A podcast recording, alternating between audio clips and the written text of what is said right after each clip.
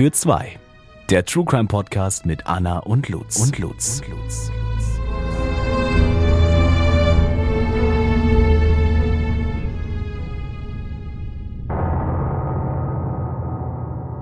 Hallo und herzlich willkommen. Mein Name ist Lutz. Mein Name ist Anna. Und ihr hört eine neue Folge von Fall für zwei. Und Anna, wir befinden uns tatsächlich in einem neuen Überthema. Und vor allem sind wir jetzt im Juni angekommen und ich hoffe sehr, dass jetzt endlich auch der Sommer kommt. Ja, ich auch. Ich vermisse den Sommer. Ja, ich glaube wir alle. Ja, da wollte ich mal kurz ein bisschen Smalltalk machen. Egal, wir fangen direkt an mit dem neuen Überthema. Das neue Überthema ist Beziehungsmorde bzw. EhepartnerInnen. Aber nicht nur das, würde ich sagen. Würde ich gar nicht so pauschalisieren tatsächlich. Einfach nur, das Motto ist, ihr seht, wir sind uns selber noch nicht ganz einig. Der Fall steht aber, keine Sorge. Es geht um, wenn Menschen eine Partnerschaft ausführen und da was passiert. Genau. Morde in einer Partnerschaft und wie wir alle wissen, nicht nur Morde. Oh. Okay, Anna, lass uns starten mit deinem Gerichtsupdate. Es geht um den Fall und wahrscheinlich ahnen es die meisten von euch, weil er wirklich sehr bewegend war die letzten Wochen. Metzelder, der Ex-Nationalfußballspieler. Genau, und ich würde sagen, dass wir hier auch tatsächlich eine Triggerwarnung setzen, weil es wird jetzt ein wenig um Kinderpornografie gehen und halt sexualisierte Gewalt auch vor allem. Ja. Ja, es ist auch nichts für schwache Nerven, denn Metzelder wurde verurteilt. Er soll zwischen dem 10. und 13. August 2019 von seinem iPhone aus Fotos und Videos, die den sexuellen Missbrauch und Vergewaltigung an Kindern unter 10 Jahren zeigen, verschickt haben. Und auf den Bildern sollen unter anderem ein maximal 14 Jahre altes Mädchen beim Oralsex mit einem Mann zu sehen gewesen sein. Und es sollen ca. 297 strafbare Dateien insgesamt auf seinem Handy gegeben haben. Und das muss man sich vorstellen, das ist unfassbar. Und ich glaube, wir müssen darüber absolut nicht sprechen. Ja, also für mich gibt es nichts Abartigeres und ich bin unfassbar wütend. Und wenn ich euch gleich erzähle, wie das Urteil gefallen ist, dann werdet ihr auch wütend sein. Dorf hat den ehemaligen Fußballnationalspieler nämlich für die Weitergabe von diesem Material zu einer 10-monatigen Haftstrafe auf Bewährung verurteilt. Unglaublich. Ja. Also es ist unglaublich und einfach wirklich, ja, es kommt einem so lächerlich vor, 10 Monate auf Bewährung. Also da gibt es wirklich in ganz vielen anderen Fällen, die einem wirklich nicht mal annähernd so einen Schaudern über den Rücken laufen lassen wie dieser, wirklich deutlich höhere Strafen. Und deswegen, als ich das Urteil gehört habe von knapp einem Monat, dachte ich wirklich, oh mein Gott, das ist doch nicht, also das kann doch nicht deren Ernst sein. Ja. Also ich glaube, das Urteil hat generell viele Leute extrem geschockt. Ja, sehr. Das war wirklich ein Aufreger, absolut und natürlich auch absolut zu Recht. Und also die Staatsanwaltschaft ist auch tatsächlich, hat Rechtsmittel eingelegt. Doch auch die wurden wieder zurückgenommen, wo dann halt alle gehofft haben, so okay, vielleicht wird nochmal verhandelt, vielleicht wird nochmal irgendwie was anderes ausgehandelt, aber nein. Also die wurden jetzt auch wieder zurückgenommen und das Urteil ist damit rechtskräftig. 10 Monate auf Bewährung. Und wenn man sich dann halt, das ist so dieses, wo man immer drüber spricht und für andere Strafen, die halt nichts mit welcher Gewalt an Kindern, die nichts damit zu tun haben, sondern teilweise zum Beispiel nur mit Geld, ne? Also so, du kannst ja nicht vergleichen, Leib und Leben mit Geld, aber für die kriegst du teilweise so viel höhere Strafen, sage ich jetzt mal Steuerhinterziehung. Also ganz, ganz, ganz furchtbar wirklich. Ich bin auch sehr geschockt gewesen und vor allem, was auch wirklich krass ist, Metzelder hat sogar Glück gehabt, weil es eine neue Gesetzeslage geben soll oder die jetzt bald eingeführt werden soll. Die sieht nämlich eine Mindeststrafe von 12 Monaten für ein Verfahren. Und er hat jetzt 10 bekommen und das auch nicht auf Bewährung. Ja, aber er hat auch ich finde, in anderen Punkten auf jeden Fall Glück gehabt, weil ich habe nämlich auch mich mit dem Urteil natürlich beschäftigt. Darüber wurde ja auch gesprochen im Freundes- und Familien- und Bekanntenkreis. Und ich habe gelesen, dass das Gericht tatsächlich auch viele Faktoren als strafmildernd quasi gewertet hat. So zum Beispiel die umfangreiche Berichterstattung, die quasi vom Gericht aus wie eine vorweggenommene Bestrafung gewirkt haben soll. Zudem kann ja Metzelder dadurch halt für absehbare Zeit auf jeden Fall seinen beruflichen Tätigkeiten nicht mehr nachgehen können, noch irgendwie am öffentlichen Leben noch teilnehmen können. Mhm. Das soll als quasi Bestrafung auch gezählt haben, so eine Art, ne? Deswegen wurde es ein bisschen strafmildernd gewertet. Außerdem wurde ihm positiv angerechnet, dass er nicht vorbestraft ist, geständig war und frühzeitig auch eine Therapie absolviert habe. Mhm. Die Richterin hat auch nochmal im Prozess auch wirklich gesagt, für mich hat er auf jeden Fall Reue gezeigt. Ja, der hat die ganze Zeit geweint, habe ich auch gehört. Echt, ja? Ja. Ich will dir bei der Situation oder euch gerne nochmal aufklären, so über die Eckdaten, sexuelle Gewalt an Kindern. Die Taten, also eine Kriminalstatistik, polizeiliche, sagt für 2020, dass 14.594 Fälle gegen Kinder gezählt wurden. Und das ist ein Anstieg im Vergleich zum Vorjahr um 6,8 Prozentpunkte. Und die Zahl der Straftaten im Zusammenhang mit diesen Missbrauchsdarstellen von Kindern und Jugendlichen ist im Internet sogar um rund 54% angestiegen auf 26.739 Fälle. Also klar, das Internet gewinnt mehr und mehr an Popularität und die Leute fangen sich an, darin zu tummeln, immer mehr. Aber richtig erschreckend, finde ich.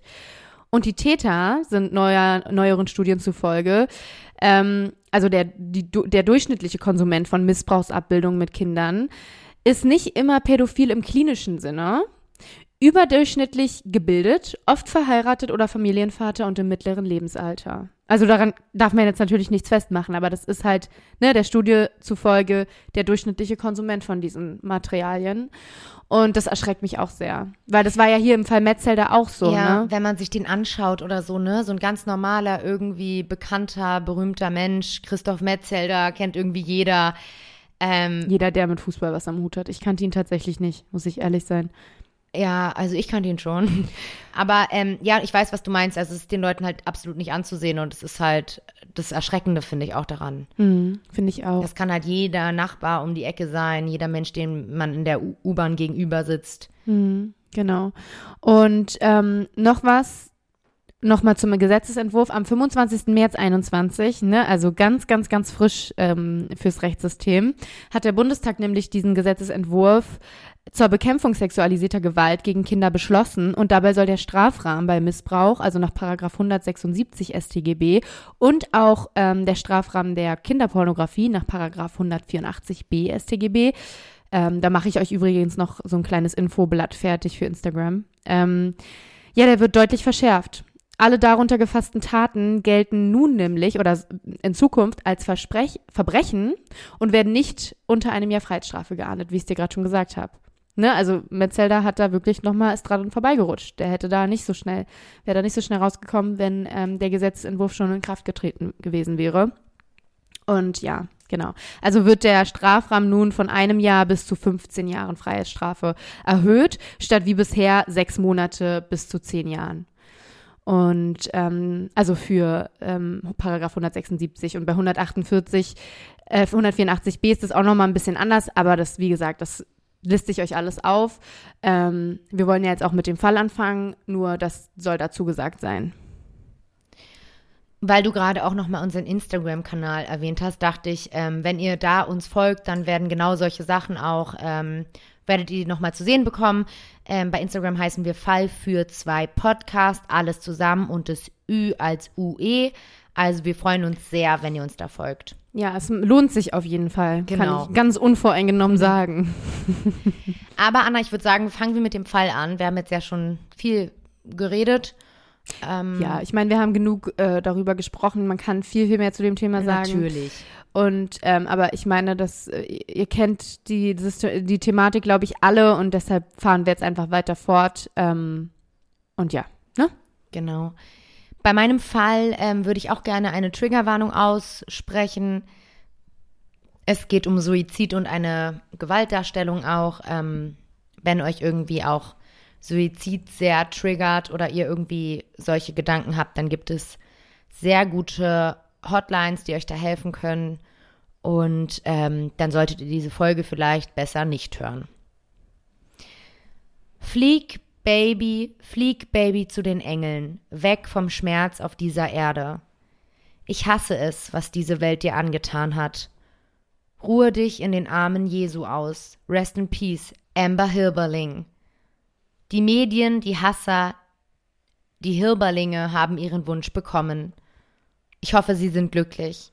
Ich werde niemals aufhören, für die Wahrheit zu kämpfen und eine Veränderung im Ungerechtigkeitssystem. Du bist jetzt bei Josh und wir kümmern uns um dein Baby. Für immer Liebe, deine Mama. Ja, das ist ein Ausschnitt aus einem Beitrag auf der Facebook-Seite von Rhonda Whitlock. Sie ist die Mutter von Amber Hilberling, deren Geschichte ich dir heute erzählen möchte. Mhm. Am 24. Oktober 2016 wird die gerade einmal 25-jährige Amber Hilberling um 17.33 Uhr tot in ihrer Gefängniszelle im Mabel Bassett Correctional Center, einem Frauengefängnis in McLeod in Oklahoma, aufgefunden. Die BeamtInnen, die sie gefunden haben, versuchen nach an Ort und Stelle lebensrettende Maßnahmen durchzuführen, doch Amber Hilberling kann nicht mehr geholfen werden. Ambers Mutter bricht zusammen, Ambers Sohn Levi ist verwirrt. Dieser Fall ist verwirrend und wenn man denkt, man hat alle Antworten, werden diese wieder komplett in Frage gestellt und das wirst du auch sehen. Ich habe wirklich angefangen, den Fall zu recherchieren und dachte irgendwie, ist doch alles klar. Und ganz ehrlich, am Ende meiner Recherche wusste ich gar nicht mehr, was klar ist. Wie so oft, ne? Ja, es ist echt oft so. Dann aber ist man ganz verzweifelt plötzlich. Ja, und man weiß irgendwie gar nicht, was man noch glauben soll. Es sind sehr spannende Fälle immer. Mhm. Aber es ist auch nicht so richtig so, dass man am Ende sagt, okay, ich habe jetzt irgendwie alles ausrecherchiert, weil man das Gefühl hat, es gibt noch ganz viel mehr. Ja, aber das sprengt so oft auch irgendwie dann so den Rahmen und oft hatte ich auch schon einige Male, dass ich dann dachte, kann man das überhaupt machen, weil man ja nicht alles von derselben Masse oder von derselben Intensität so gesagt beleuchten kann. Aber wir versuchen unser Bestes. Voll, und ich finde es auch manchmal total schwierig, die Objektivität beizubehalten. Also, weil zum Beispiel jetzt in diesem Fall auch, den ich euch heute erzähle, den könnte ich von zwei Perspektiven erzählen. Weil es gibt zwei Seiten in diesem Fall. Ich habe aber bewusst versucht, bei meiner Berichterstattung, sage ich jetzt mal, oder bei meinem Podcast jetzt, quasi die objektive Seite einzunehmen, dass jedem halt quasi selber überlassen ist, welche Seite er einnimmt oder sie. Ja. Also nur, dass ihr Bescheid wisst. Wir beide werden natürlich am Ende noch darüber diskutieren, was wir denken. Und ihr könnt mit uns mitdiskutieren bei Instagram. Genau. Amber Michelle Hilberling wird am 1. Oktober 1991 in Joplin in Missouri geboren. Ihre Eltern sind Michael und Rhonda. Also von Rhonda habe ich euch ja gerade schon ein bisschen was erzählt. Als Amber gerade einmal 3 Monate alt ist, zieht die kleine Familie nach Tulsa in Oklahoma. Dort in Tulsa wächst das kleine Mädchen auch auf und geht zur Schule. Der Glaube und die Kirche sind schon immer sehr, sehr wichtig für Amber und sie wächst zu einer sehr klugen und sehr hübschen Frau heran. Und das kann man tatsächlich auch daran erkennen, dass sie ihr Studium mit einem GPA, also das ist Grade Point Average, das Notensystem in den USA, mit einer 4,0 abgeschlossen hat. Und ja, du denkst jetzt 4,0. So meinen Notendurchschnitt. Wie gut. Aber umgerechnet ins deutsche Notensystem ist das einfach ein Abschluss von 1,0. Okay. Ja, also Wahnsinn. Sie hat auch unglaublich viele Hobbys und geht sehr, sehr vielen Aktivitäten nach. Unter anderem Fußball, Volleyball, Leichtathletik, Tanzen. Also sie ist sehr sportlich.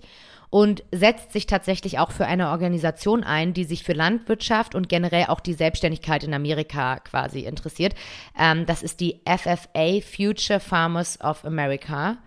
Finde ich sehr sympathisch. Ja. Das stimmt, finde ich auch. Also die Familienverhältnisse hören sich erstmal relativ harmonisch an. Also die Eltern trennen sich zwar, sie ist ein Trennungskind, aber die Eltern finden auch sehr schnell wieder neue PartnerInnen, also, ne? Und Amber hat dann damit so eine riesengroße Familie, also mit Stiefeltern, Stiefgeschwistern. Dann hat sie noch einen leiblichen Bruder Adam und eine leibliche Schwester Ariel. Und es ist halt so eine richtig große Happy Patchwork Family so. Amber, Ariel, Adam. Die A's. Die A's. Amber achtet auch sehr auf ihr Aussehen und liebt Mode und Kosmetik, kauft sich gerne neue Sachen, also richtig, ja, so Beauty ist voll ihr Ding. Sie hat besonders eine große Schwäche für Schuhe, aber sie liebt auch tatsächlich die Kultur, schreibt Gedichte selber, liest super viele Bücher und schaut auch wirklich leidenschaftlich gerne Filme. Und ihre Familie sagt auch, dass sie ganz oft die Familie halt so lustig unterhält, indem sie einfach mit so Filmzitaten kommuniziert. Also sie, ja, es scheint alles einfach so perfekt und so gut. Also besser kann es ja eigentlich gar nicht, so von außen hört sich ja wirklich an wie so das perfekte Leben. Mhm. Und man denkt sich nur, was soll denn so sehr schief gehen, dass am Ende alles so endet, wie es endet? Mhm. Im Jahr 2010 lernt Amber Joshua Hilberling kennen. Und nicht nur das, sie verliebt sich auch in ihn. Wie alt ist sie da jetzt? Da ist sie 19 Jahre alt. Also sie ist relativ jung, ne? Sie ist 91 geboren und 2010 ist sie dann 19. Genau. Und es geht alles super, super schnell. Also sie sind frisch verliebt. Wenn man sich Bilder von den beiden auch anguckt, dann ist es so das perfekte Paar. Also er so ein bisschen so breit, groß, so der Footballer, sage ich jetzt mal. Sie wirklich eine sehr, sehr schöne, lange braune Haare, dicke Haare, also wirklich, ja, also so ein richtig tolles Paar. Sie sehen ganz, ganz süß zusammen aus. Und sie heiraten, das musst du dir jetzt mal vorstellen, noch im selben Jahr, am 30. Juli 2010. Ich habe sie mir hier auch gerade aufgerufen, ja. Ne? Mhm. Amber sagt zu jedem ihrer Freunde und Familie, ich werde den Mann meiner Träume heiraten. Also sie ist komplett bis über beide Ohren verliebt. Und das ist tatsächlich auch gar kein Wunder, denn Josh ist tatsächlich überall dafür bekannt und vor allem beliebt, dass er super hilfsbereit und unglaublich süß ist und sich wirklich immer hinter die Bedürfnisse anderer stellt. Also für ihn stehen die Bedürfnisse der anderen Leute immer im absoluten Vordergrund. Und er soll unglaublich, ja, ein unglaublich toller Mann einfach gewesen sein. Also es wird wirklich im ganzen Umfeld, egal wen man befragt, immer nur gut über ihn gesprochen. Du redest auf jeden Fall schon in der Vergangenheitsform. Ja, Anna, du bist ja auch schon eine kleine Detektivin, ne? Da geht ja gar nichts an dir vorbei. Sensibilisiert schon auf diese ganzen Sachen. Genau. Wer stirbt diesmal? Für die Liebe zieht Amber dann tatsächlich von Tulsa nach Fairbanks, also Alaska, weil Joshua ist bei der Luftwaffe der US Army stationiert und Amber hat quasi jetzt nicht so ein, sie muss nicht unbedingt an einem Ort sein oder so, ne? Sie ist irgendwie so free und sie geht quasi immer dahin, wo halt Joshua stationiert ist und einfach mit ihm mit. Und das ist übrigens auch der Grund, das fand ich auch ganz spannend, warum die beiden überhaupt so schnell geheiratet haben, weil bei der Army in den Kasernen dürfen nur ausschließlich die Ehefrauen zu der Zeit bei den Männern übernachten und da wohnen mit denen. Also, ne, wenn die nicht verheiratet wären, dürfte Amber da gar nicht sein, so. Ja, ich glaube, das ist dann auch schon oft irgendwie so ein Anreiz, dann doch schneller zu heiraten, als man es vielleicht sonst machen würde. Ja, weil sonst denkt man sich ja, ihr lernt euch irgendwie Anfang 2010 kennen und heiratet im Juli 2010. Das ist ja wirklich sehr schnell. Ja, das ist also... Ja, jeder so wie er mag, ne? Voll. Es geht aber noch schneller, denn Amber bekommt dann irgendwann heraus, dass sie schwanger ist und sie ein Kind erwartet von Joshua. Und das ist auch der Grund, warum die beiden im Endeffekt dann auch wieder zurück in ihre Heimatstadt Tulsa ziehen. Und hier ziehen sie in eine Hochhauswohnung im 25. Stock. Das ist übrigens das 8. größte Haus der ganzen Stadt und hat insgesamt ganze 32 Stockwerke, also ein riesen Gebäude. Und da ziehen die in den 25. Stock. Oh Gott. Ja, die haben wohl erstmal vorübergehend bei den Eltern von Amber gewohnt und haben sich dann aber eine eigene Wohnung gesucht. 25. Stock. Also super hoch. Anna, es geht ja alles ziemlich schnell bei denen, ne? Und ja, wie es dann halt ganz oft auch ist, wenn es so schnell geht, kennt man ja den Partner, die Partnerin noch gar nicht so richtig. Und Amber wird später tatsächlich auch sagen, dass sie am Anfang einfach ein super glückliches Paar sind und dann aber auch langsam auf so Eigenschaften und Probleme stoßen und merken, dass sie doch sehr unterschiedlich eigentlich sind. Ja, das wundert mich nicht. Ja. Weil oft kommen ja auch so eine Sachen dann auch wirklich erst nach 1, 2, 3 Jahren ans Licht, was ja auch völlig normal und fein ist. Aber klar, ne, wenn man sich so früh bindet, dann erschreckt es einen vielleicht dann nochmal mehr, als wenn man dann auch jederzeit wieder abhauen könnte, so gesagt, ne? Ja, voll. Voll. Aber als sie das dann irgendwie merken, erwarten sie schon ein Kind zusammen, sind schon verheiratet und planen halt ihr Leben schon komplett zusammen. Ja. Dann gibt's also nicht so schnell zurück, ja. Also um die beiden mal so ein bisschen mehr zu erklären, also so in der Beziehung ist Amber eher die wildere und so ein bisschen, ja, aufgeschlossenere von den beiden und Josh ist eher wirklich so zurückhaltend und so bescheiden, ne? Also sie ist wirklich so da, die da auf den Tisch haut und irgendwie lauter ist und so. Naja, es kommt dann tatsächlich nicht viel später, am 7. Juni 2011, zu einem Vorfall.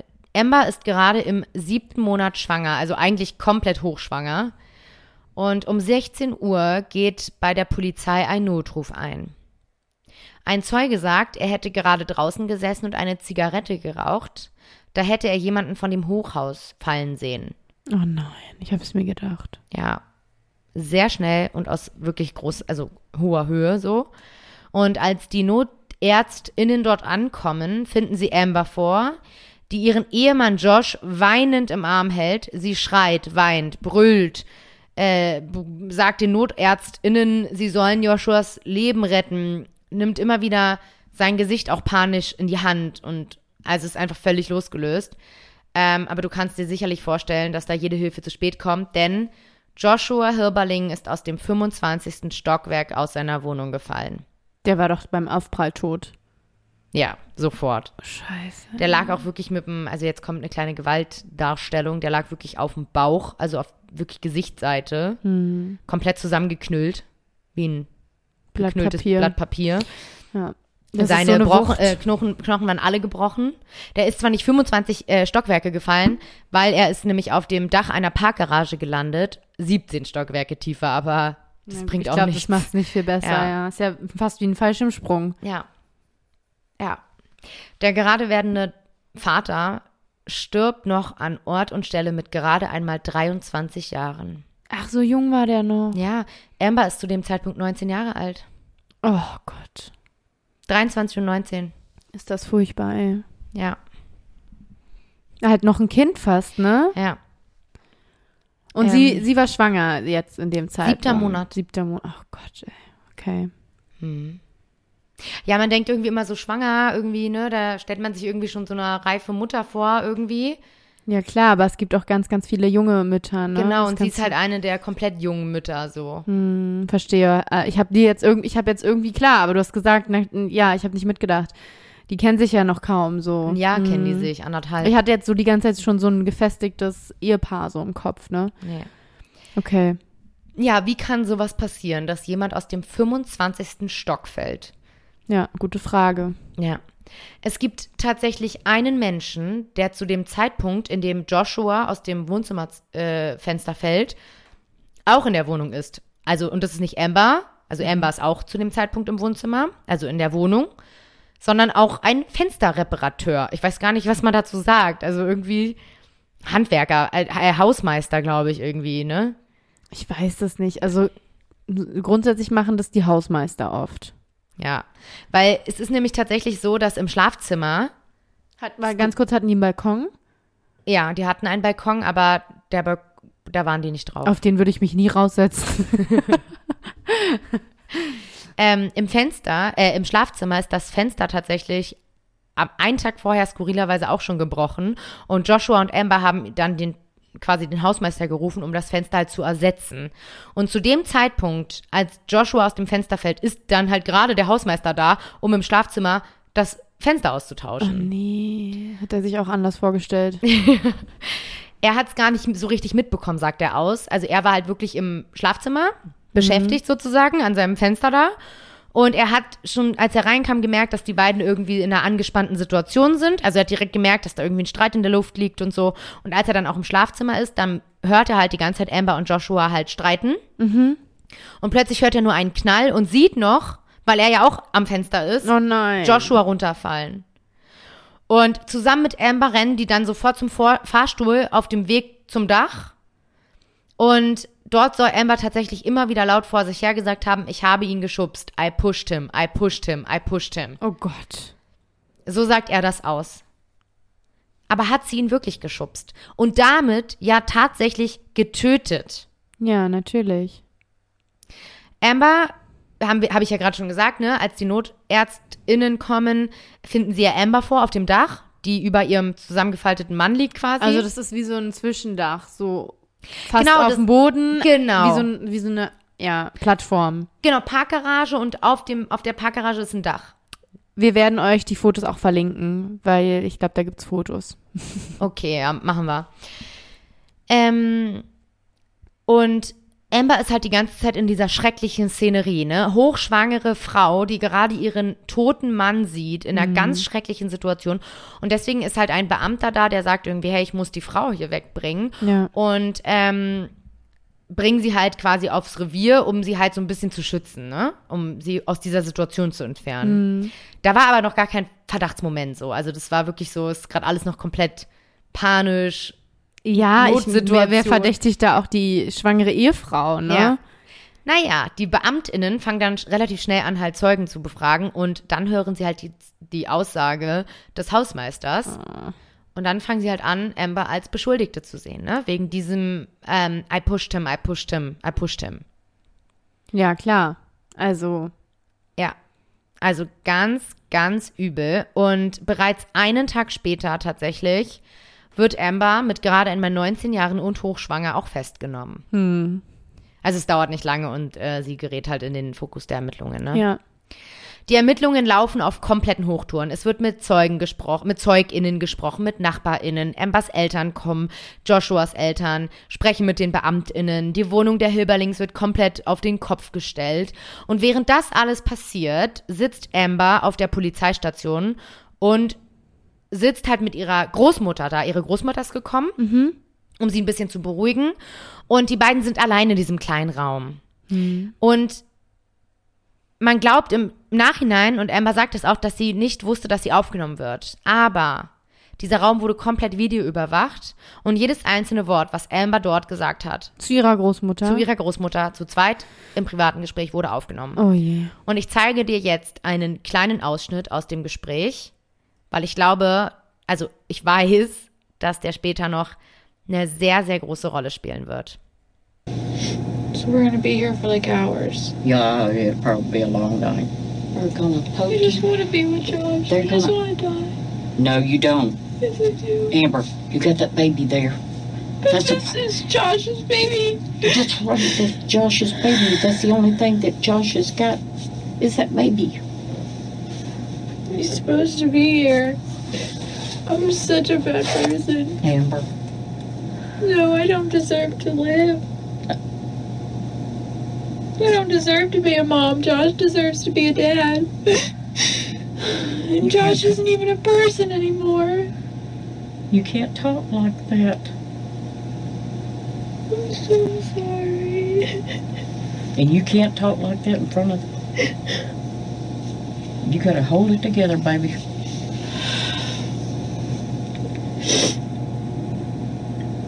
I can't stop seeing Josh fall.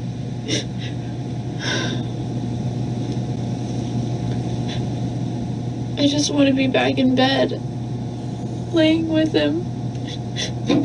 That's never going to happen again.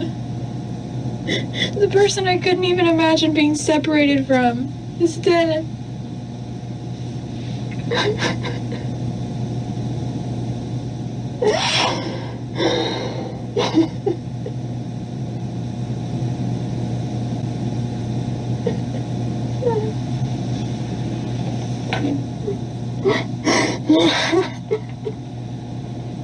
I'm just trying to tell myself this isn't real and this is all going to be over soon. Josh hates me. I'm not even going to be able to meet him in heaven anymore because he just hates me. I killed him. What kind of person am I? You're a loving person that has been abused by Josh. just as well. No, I'm a horrible person who could do that. Who could do that? Push my husband and make him fall out the window. I wish I could just go back and know that if I pushed him, it was going to happen. Amber, quit saying you pushed him out the window. Also du merkst, Anna, sie wiederholt immer wieder die gleichen Sachen. Sie sagt immer wieder, sie wünscht sich, sie wäre tot und nicht er. Sie sagt irgendwie Sachen wie, er hat es verdient zu leben, er sollte Vater werden und ich habe ihn getötet. Solche Sachen sagt sie halt, ne? Mhm, krass. Währenddessen sind tatsächlich auch Joshuas Eltern natürlich, ne? Bei der Polizei und sagen aus. Und was sie erzählen, wirft einen sehr, sehr düsteren Schatten über die Ehe von Joshua und Amber. Mhm. Joshuas Vater sagt aus, dass als er die BeamtInnen an der Tür gesehen hat, ne, an dem Tag, als es passiert ist, wusste er sofort, dass Amber Joshua umgebracht hat. Oh, wow. Der Vater erzählt von einem Telefonanruf, den Joshua noch am Tag seines Todes gemacht hat. Da hat Joshua seinem Vater erzählt, dass er den Drogenmissbrauch von Amber einfach nicht mehr aushält, sich von ihr scheiden lassen möchte und um das Sorgerecht des noch ungeborenen Kindes kämpfen möchte. Außerdem hat er seinen Eltern gesagt, dass er später vorbeikommen wird und eine Weile bleiben wird, weil er halt ausziehen will. Die hat also Drogen genommen. Sagt der Vater, ja. Joshua hat also gesagt, er möchte sich trennen und er hat seine Sachen tatsächlich auch bereits gepackt. Das sehen die BeamtInnen dann auch, als sie die Wohnung durchsuchen. Oh nein, scheiße. Dass die Ehe geprägt war von Gewalt, zeigt auch ein Schutzbefehl, den Joshua am 10. Mai, also nur 2 Monate vor seinem Tod, gegen seine Frau eingereicht hat. Darin steht, dass Amber ihn mit einer Lampe beworfen hätte, was eine große Platzwunde bei ihm hervorgerufen hat. Er musste deswegen mehrere Male genäht werden und auch ins Krankenhaus sogar. Oje. Joshuas Eltern stellen aber auch fest, dass das nicht die einzige Gewalttat ist, die Amber gegen ihren Sohn gerichtet hat. Sie sagen, Amber hat seinen Kopf mal gegen die Wand geschlagen, hat Handys und Stiefel nach ihm geworfen. Also sie soll, laut den Aussagen von Joshuas Eltern, sehr gewalttätig gewesen sein. Mhm.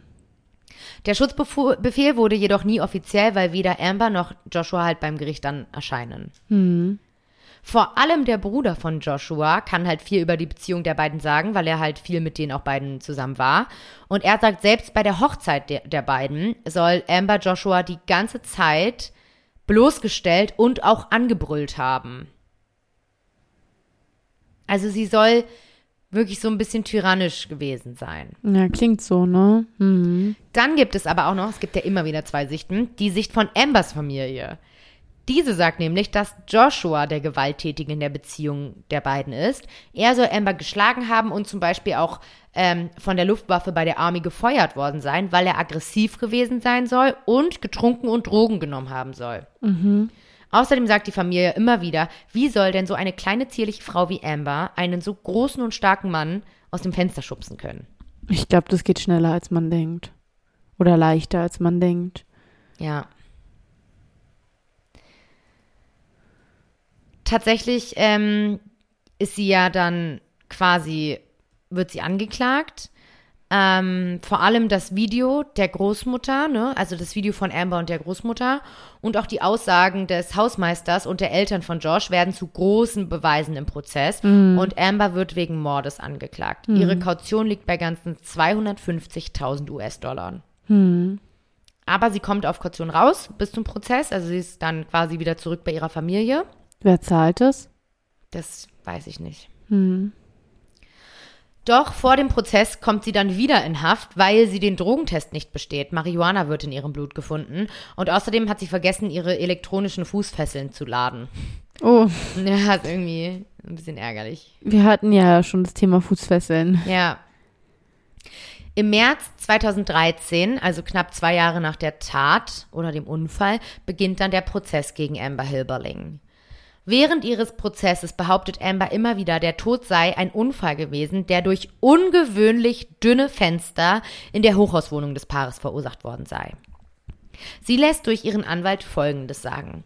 Das kaputte Fenster im Schlafzimmer, das ja der Hausmeister auch repariert hat an diesem Tag, kam durch einen Streit einen Tag bevor Joshua starb. Da haben sie sich halt wegen der Trennung Joshuas gestritten und Amber wollte deswegen auch nur noch ihre Wäsche waschen, weil er wollte sich ja eh trennen und dann wurde halt Joshua wütend, weil sie halt nicht mehr seine Wäsche mitgewaschen hat und hat dann den Wäschekorb aus dem Schlafzimmerfenster geworfen, wegen dem dieses Fenster dann kaputt gegangen ist. Ach du meine Güte, okay. Und am Tag danach haben sie halt wieder gestritten und sich hin und her geschubst und Joshuas Hand war dann auf ihrer Schulter und sie wollte einfach nur, dass er weggeht von ihr und dann kam halt eins zum anderen und ehe sie sich versah, fiel Joshua aus dem Fenster. Sie versucht noch ihren Mann zu fassen, ihn noch aufzufangen, aber es war natürlich unmöglich. Oh Gott. Das ist das, was sie sagt. Irgendwann sagt Amber auch aus, dass es halt Selbstverteidigung war, dass sie sich selbst nur schützen wollte. Also auf jeden Fall weist sie die Schuld oder die Absicht dahinter von sich. Sie ist absolut auf der Seite, dass sie sagt, ich bin unschuldig, ich habe ihn nicht getötet. Sie wollte ihn auf keinen Fall töten. Nein. Ihr wird sogar ein Plea Deal angeboten. Wenn sie sich schuldig bekennt, dann bekommt sie nur 5 Jahre Haft. Ah, okay. Amber lehnt diesen Deal sogar ab und sagt, nein, ich bin unschuldig, ich vertraue aufs Rechtssystem. Oh Mann, nicht so eine gute Idee in Amerika, glaube ich, oder? Ja. Und das Problem war auch, dass ihr Verteidiger, Jason Korns, zu dem Zeitpunkt noch keine Erfahrung in der Strafverteidigung hat. Also. Oh, klasse. Ja, das ist ihr erster Fall, so sein erster Fall. Versuche ich mich mal als Strafverteidiger. Aber Hilberling sagt immer wieder, dass sie ihm vertraut und ihn halt als Freund der Familie kennt. Okay. Die Eltern von Amber sollen auch mehrere Male während des langwierigen Strafverfahrens halt quasi Amber darum gebeten haben, ihn zu feuern und jemand anderes zu nehmen. Aber sie hat es nie getan, weil sie das quasi nicht übers Herz gebracht hat. Mann. Es kommen verschiedenste ZeugInnen zu Wort. Unter anderem der Manager des Hochhaus-Apartments, der halt Amber direkt nach der Tat oder nach dem Unfall in der Lobby gesehen hat. Und sie war irgendwie, also laut seiner Aussage, weder sauer noch aufgeregt oder irgendwas. Sie soll sich einfach nur wie so ein Ball zusammengekrümmt haben und auf den Boden gelegt haben und geweint haben. Oh Gott. Außerdem kommt eine Zelleninsassen zu Wort, mit der Amber halt in der Zelle saß. Und die sagt aus, dass Amber ihr gesagt haben soll, dass sie Joshua getötet hat, aber später wird auch gesagt, dass diese Zelleninsassen halt bekannt dafür ist, dass sie viele Lügen erzählt, so. Ja. Also nicht wirklich glaubhaft, so. Oft wollen die ja damit selber auch so eine Strafmilderung bewirken, wenn sie irgendwas aussagen, ja. Genau. Nach 3 Stunden kommt die Jury zu einem Urteil. 3 Stunden, nachdem die letzten Zeuginnen gehört wurden? Genau, ja. Okay, und wie lang ging der Prozess grundsätzlich? Also der Prozess beginnt tatsächlich... Ja, im März 2013 steht da nur, aber am 18. März ist das Urteil, also nicht lange. Nicht lange? Nee. Okay, finde ich echt nicht lange. Nee. Sie wird wegen Mordes 2. Grades im Zusammenhang mit dem Tod des 23-jährigen Joshua Hilberling für schuldig befunden. Sie wird zu 25 Jahren Gefängnis verurteilt. Puh, Wahnsinn, ja. Amber ist nach der Verurteilung am Boden zerstört. Am meisten, weil sie halt befürchtet, ihren Sohn nicht mehr sehen zu können, den sie übrigens in der Zwischenzeit geboren hat. Also sie hat ihn ja dann, ne, sie war im 7. Monat schwanger, als das alles passiert ist. Und jetzt hat sie den, ja. Jetzt ist er ja 2 schon fast, ne? Oh, wow, ey. Ach so, der hat so spät angefangen, der Prozess dann, ne? Genau, 2 Jahre hat es gedauert, bis dann der Prozess losging. Naja, die wird damit gerechnet haben, dass man vielleicht aus Mangel an Beweisen oder so sie gar nicht verurteilen kann. Kann ich mir vorstellen. Auch dadurch, dass sie den Deal abgelehnt hat und, ne, dass sie nicht mal diesen Deal eingegangen ist. Wie viele Jahre wären es gewesen? 5? 4? 3? 5. Ja, ne, also dann ist sie ja offensichtlich davon ausgegangen, dass es, wenn sie weiter so macht, dass es weniger als 5 Jahre werden. Sie hat total darauf vertraut, dass sie auf unschuldig quasi zumindest rauskommt. Wollte sie keine Schuld eingestehen. Nee. Ja. Sie sagt aber auch im Nachhinein noch, weil ich dachte auch, als ich das gelesen habe, dachte ich so, um Himmels Willen, ich hätte das so bereut. Ne, du denkst dir so, was sind 5 Jahre im Gegensatz zu 25 Jahren? Sie sagt aber wirklich im Nachhinein noch, ich habe das gemacht, weil ich vertraut habe darauf, dass ich rauskomme. Und ihr Vertrauen wurde missbraucht, so gesagt. Ja, aber sie sagt, nicht zu einer Sekunde hat sie ihre Entscheidung bereut. Weil sie ist nicht schuldig. Ja gut, aber kann sie sich auch nichts von kaufen. Richtig. Jetzt, ne? Sie geht dann auch tatsächlich noch in Berufung. Also der Anwalt Clark Brewster hat quasi die Berufung auf Geheiß ihrer Eltern bearbeitet und quasi sich dann auch mit Amber getroffen und auch alle Beweise und Zeugnisse geprüft und halt gesagt, es ist eine schwere Ungerechtigkeit, die hier passiert ist. Und dann hat er tatsächlich zugestimmt, sie kostenlos zu vertreten und hat dann eine Berufung eingelegt beim Berufungsgericht. Ah, okay. Aber das Berufungsgericht bestätigt tatsächlich dann auch nochmal die Verurteilung. Und ja. Also und die haben das jetzt einfach als bewiesen angesehen, aufgrund der Aussagen, wie die Familie ausgesagt hat. Genau, aufgrund der ZeugInnen, des Videos. Das Video mit der Großmutter war ein ganz großer Beweis im Prozess. Mhm. Weil sie da sozusagen eine Art Geständnis drin gesehen haben. Mhm. Erst nach der Verurteilung, kommt dann auch dieses Video, von dem ich jetzt gerade schon gesprochen habe, an die Öffentlichkeit. Mhm. Und bei dem Anblick des Videos spalten sich tatsächlich komplett die Geister. Viele sind der Meinung, dass es Amber auf jeden Fall gewesen sein muss, weil sie auf dem Video zwar so eine Weinstimme halt macht, aber nie eine richtige Träne verliert. Also sie sagen, es ist halt voll geschauspielert. Oh. Die anderen sagen, sie ist halt völlig unter Schock, ne? Das ist gerade erst passiert. Sie ist ja gerade erst, das war ja unmittelbar nach der Tat, das Gespräch. Hier möchte ich einmal anmerken, Leute, jeder Mensch geht anders mit verschiedensten extremen Situationen um. Manch einer lacht, der andere weint, der andere ist eingefroren, der andere schreit. Man kann aufgrund dessen niemals eine Verurteilung eines Menschen vornehmen und schon gar nicht bewerten, ob schuldig oder unschuldig. Also das fand ich nochmal wichtig zu sagen, weil da wirklich so viele Meinungen kursieren und irgendwie so eine Bewertung anhand ihrer Reaktion und ihre... So. Ja, das finde ich auch immer ganz falsch. Also da irgendwas schließen zu wollen. Weil nur weil man selber denkt, man würde anders reagieren, erstens wissen wir es nicht, weil wir sowas hoffentlich noch nie irgendwie in der Art erlebt haben. Und zweitens, genau, wie du schon sagst, jeder Mensch ist anders. Komplett. Da denke ich immer an Modern Family, weil da lächelt Claire auch immer, wenn irgendwas traurig ist. Stimmt, stimmt. Und alle sind immer total perplex, sie ist so richtig gruselig am Lächeln. Stimmt. Nein, aber das muss man sich wirklich zu Herzen nehmen, weil man auch selber dazu neigt, glaube ich, da auch zu früh zu urteilen einfach, ne? Und deshalb finde ich es gut, ja. Ja, voll. Und ich meine, es ist wahrscheinlich auch nur menschlich, dass man irgendwie dazu neigt, da zu urteilen. Aber man sollte sich wirklich immer wieder ins Gedächtnis rufen, dass man damit ganz, ganz schlimme Fehlurteile fällen kann und Leute auch ganz schnell vorverurteilen kann und die ja gar nichts dafür können, dass sie so oder so handeln in so oder so einer Situation. Also genau, das finde ich auch super wichtig. Ja. Amber versucht auf jeden Fall in ihrer Zeit in Haft auf diesen Fall nicht in Vergessenheit geraten zu lassen und macht wirklich bei jeglichen Fernsehshows Interviews mit, die irgendwie zu ihr ins Gefängnis kommen, macht alles. Zum Beispiel war sie bei der Dokumentation Woman Who Kill dabei und hier sagt sie auch nochmal über Joshua und sich, dass sie einfach zu jung waren und zu egoistisch und sie ist sich sicher, wenn sie sich jetzt kennenlernen würden, dann würden sie für immer glücklich zusammen sein und also, ne, da gibt's halt ganz heftige Szenen auch. Ja. Ich glaube, daher kenne ich den Fall tatsächlich sogar ein bisschen. Irgendwie sagt sie mir auch voll was und so. Ich glaube, ich habe das geschaut. Ich bin mir aber nicht sicher. Ja, ich habe es auch geschaut auf jeden Fall. Mm.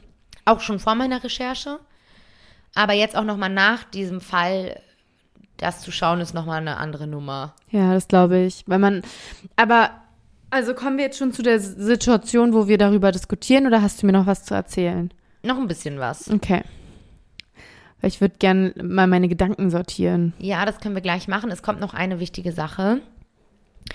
Also kommen wir zurück zum Selbstmord. Am 24. Oktober 2016 wird Amber Hilberling mit 25 Jahren um 17:20 Uhr tot in ihrer Zelle an ihrem Etagenbett aufgefunden. Mhm.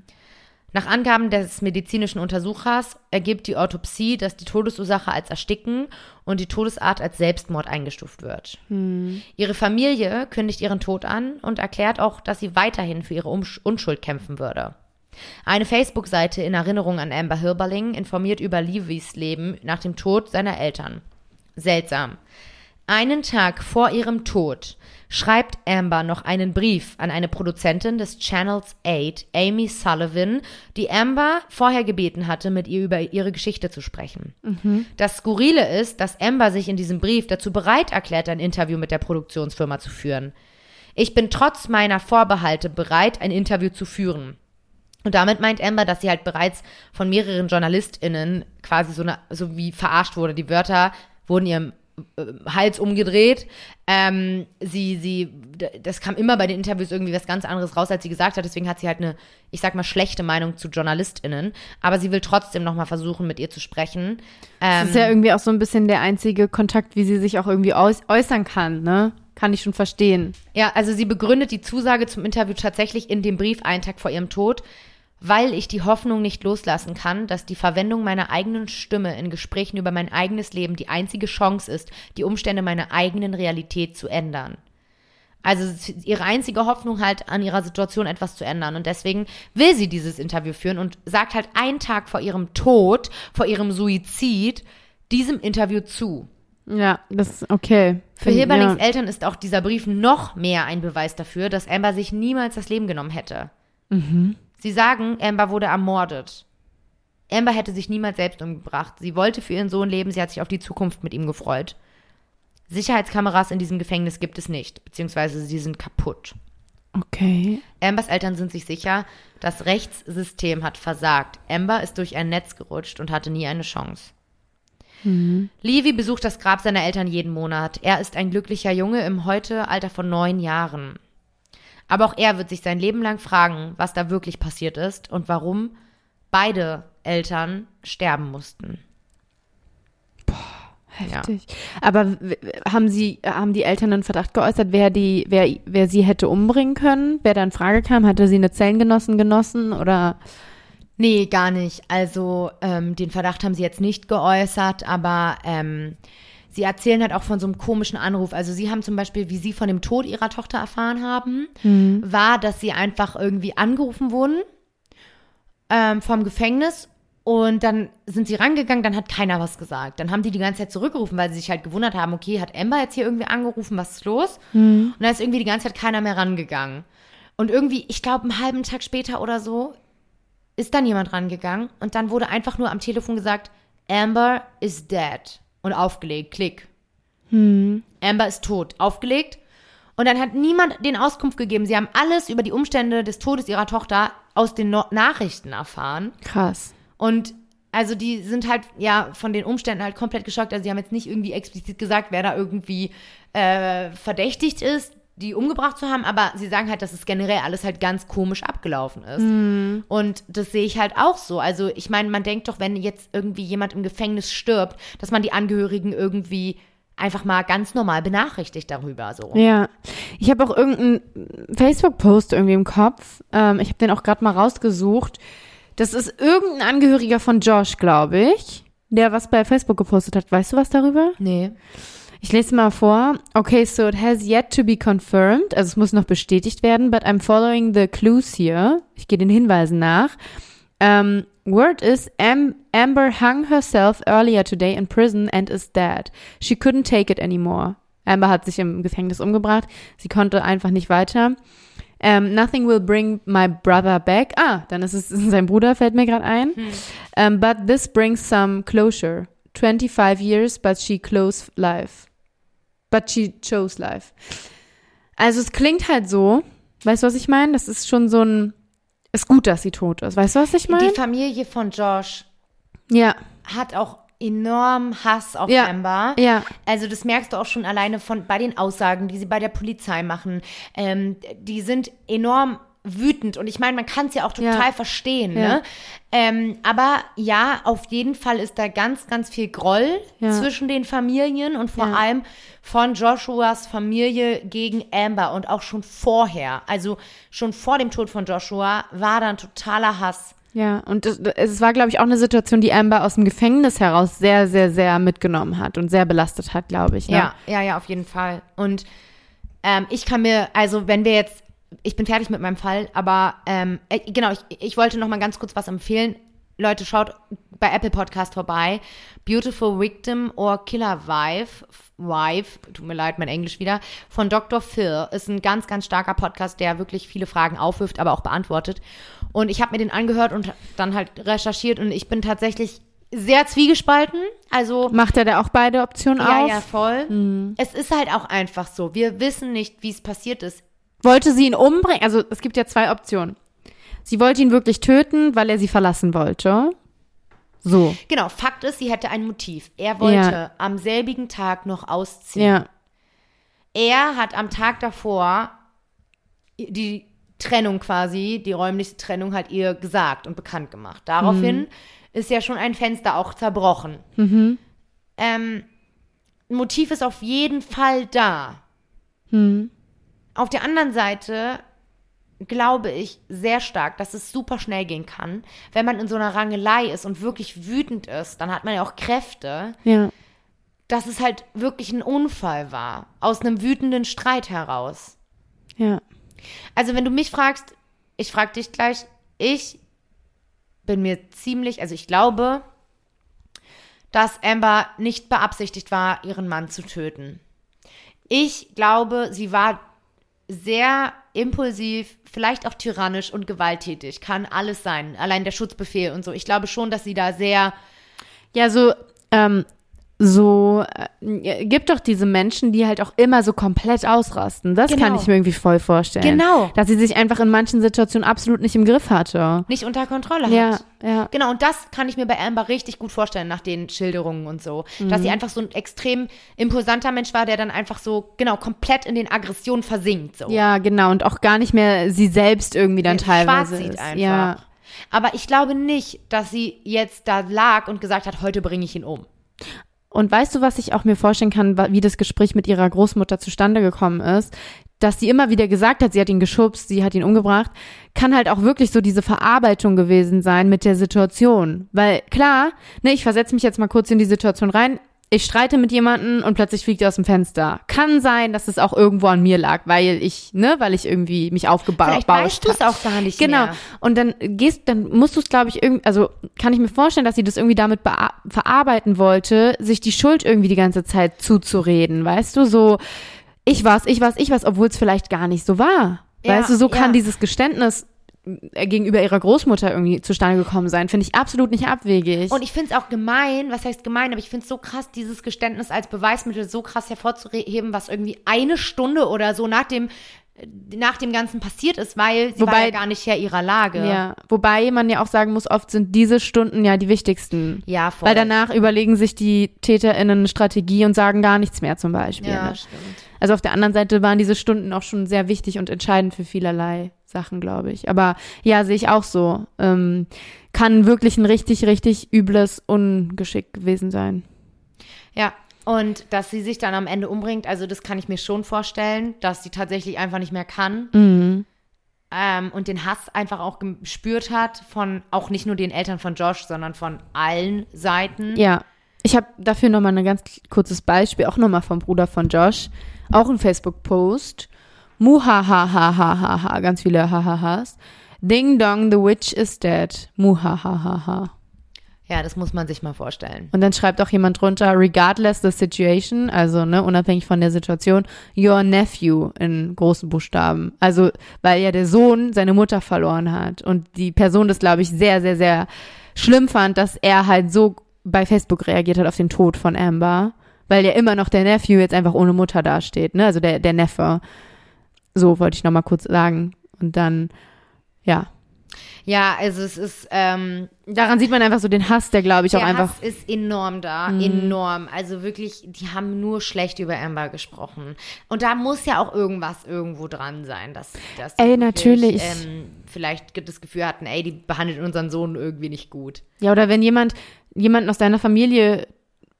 sei es auch ein Unfall, keine Ahnung, irgendwie darin verwickelt ist und du bist so tief traurig, klar entwickelst du da notgedrungen wahrscheinlich Rachegefühle, Hass, was auch immer. Und das ist ja auch ganz normal, ne? Wenn ich jetzt überlege, keine Ahnung, dass irgendwas so mit dir wäre, wo man zwar nicht beweisen kann, aber es liegt irgendwie irgendwo auch nicht fern, dann wäre ich auch stinkesauer und hasserfüllt. Ja, genau, du projizierst es ja dann auch auf eine Person, einfach um den Hass irgendwie abzuladen, ne? Und ich glaube, das ist hier auch passiert.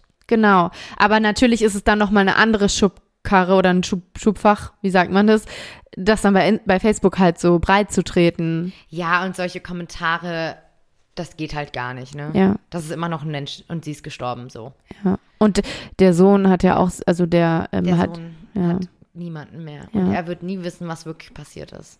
Ja, das ist halt eigentlich das Tragischste an der ganzen Situation, ne? Ja, also es gibt auch, also es gibt super viel zu dem Fall. Die Eltern geben ganz viele Interviews. Schaut euch da rein, sagt uns, was ihr denkt. Ich glaube, man kann es hier noch tot diskutieren, weil es ist wirklich super schwierig, da auf irgendwie einen Punkt zu kommen. Mhm. Ich weiß nicht, Anna, also ich würde wirklich sagen, wie gesagt, ich kann mir auf jeden Fall nicht vorstellen, dass es irgendwie geplant war. Nee, genau. Und das ob sie ihn jetzt geschubst hat, ob es irgendwie anders Gleichgewicht verloren hat, das sei jetzt mal dahingestellt. Ich glaube nicht, dass sie es geplant hat. Ja. Dass sie ihn wirklich bewusst einen Tag später drüber schlafen umbringen wollte, so nach dem Motto. Ja, das kann ich mir auch überhaupt nicht vorstellen. Sagt uns wirklich gerne, was ihr denkt. Genau. Dann würde ich sagen, Anna, kommen wir zum... Wusstest du? Ich möchte euch heute erzählen oder euch darüber informieren, dass die Suizidrate, wo wir nämlich gerade beim Suizid ja im Gefängnis waren, in deutschen Gefängnissen überdurchschnittlich hoch ist. Wusstest du das? Nein, das finde ich auch ziemlich heftig. Hä? Ja, und zwar im Durchschnitt bringen sich 12 von 10.000 Insassen um.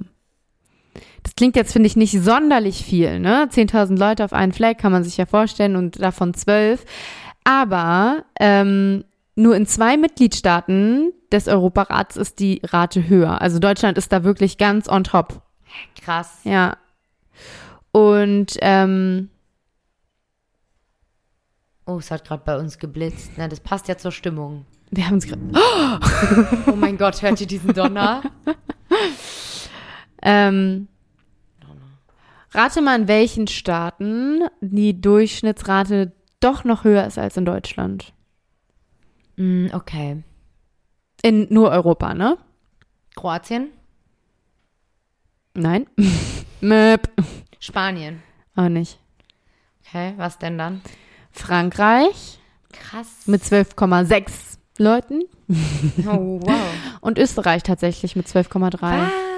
Das sind ja wirklich, also vor allem Österreich und Deutschland habe ich so irgendwie das Gefühl, so, da ist alles so clean und irgendwie. Ich denke gerade auch so an die Haftbedingungen so, ne? Ja, voll. Aber ich glaube, das hat gar nichts zu sagen, tatsächlich.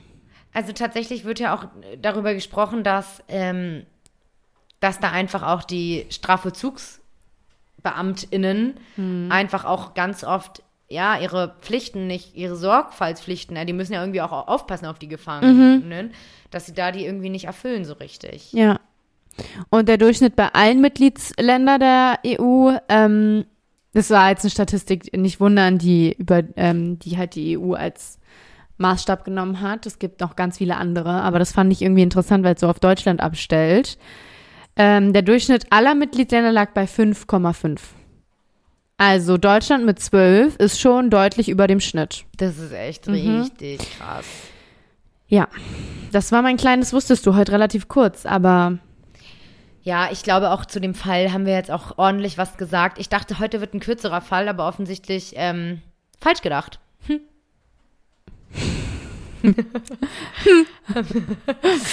Dann sehen wir uns übernächsten Dienstag oder hören wir uns und wir freuen uns ganz doll und wie gesagt, tretet gern mit uns in Kontakt, wir freuen uns riesig und schön, dass ihr immer dran bleibt und dabei seid und wir verabschieden uns mit einem Hip-Hip-Hurra, auch wenn der Fall sehr traurig war. Bis in 2 Wochen, ihr Lieben, ich freue mich auf deinen Fall, Anna. Ja. Tschüss!